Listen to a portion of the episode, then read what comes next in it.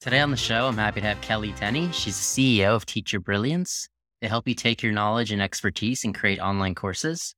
And you were just telling me you had a bit of a health scare. How did that kind of change your life and how you approached your business? I feel like whenever we have some kind of just personal scare or anything, it, it's one of those moments that really calls for us to take a good look at what is our life, what is our current situation. And what I find with that is it, it just brings us to be more present for what is. So in October um, 1, I went in for a routine mammogram, found out about 48 hours later that I had breast cancer, which for me was a huge it was a huge shock to say the least. My background is in health education. I've been a health educator for 20 years. I did all the things, right? I was like eating healthy, exercising six times a week, all the things that they tell you to do.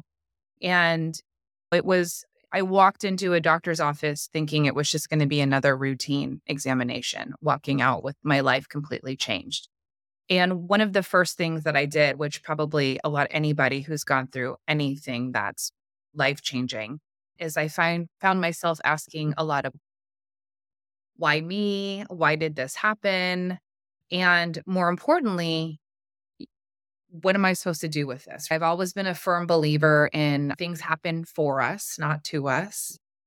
And so I really started looking at like, why was I chosen and what is going, what is this going to do for me? And with that, I, I took a really hard look at my life. My doctors basically were baffled.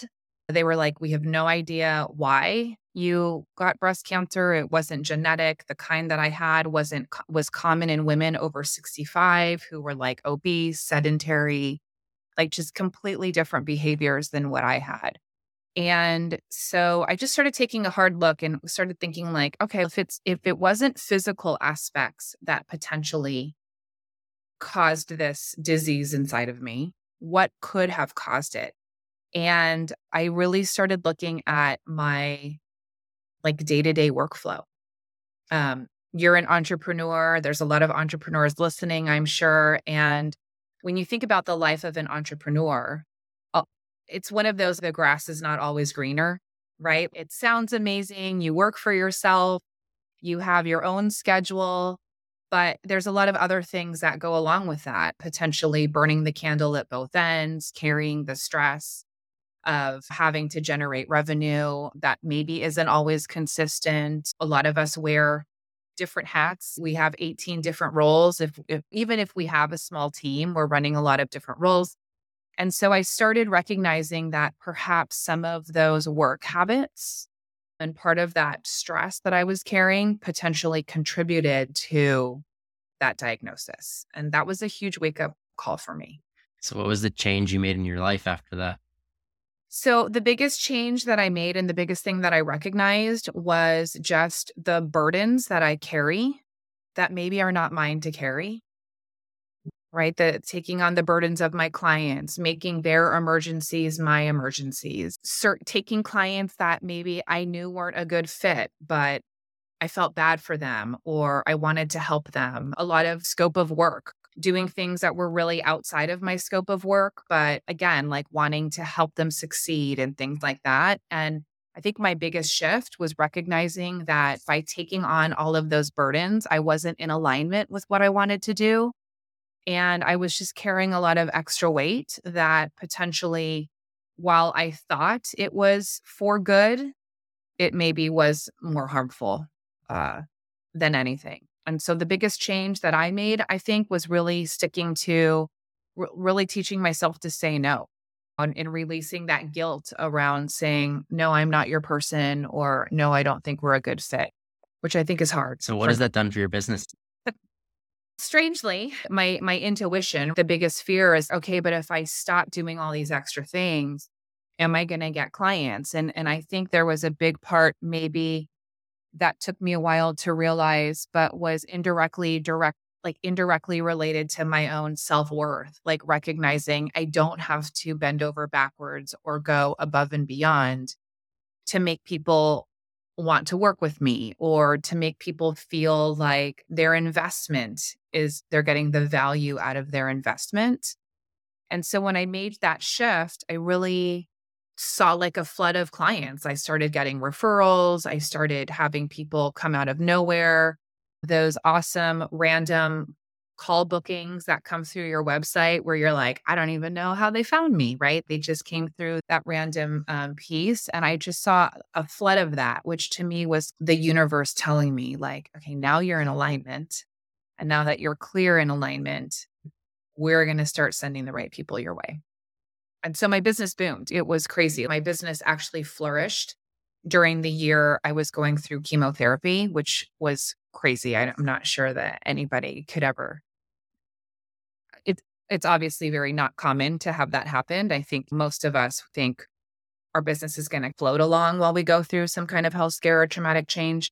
But my business really shifted during that year. And I think it was because of that change, not only in mindset, but actually that physical change of me setting up boundaries that made that difference. What was it that you found was your core service offering that was really your prime offer? So, what I do is I help uh, experts create online courses. As I shared earlier, I have 20 years background in education. Uh, I have a master's in curriculum and instruction. And one of the things that I noticed when I shifted from the educational space into the entrepreneurial space, like many of us do, we like sign up for a course, we take a this or that. I found that they were really, they weren't great to say the least. I don't know, Chad, if you've ever been in that situation of like you buy an online course and either you don't finish it or you're like, okay, this didn't teach me anything or it just wasn't what we thought it was going to be. And so I recognized that was really happening in the entrepreneurial space.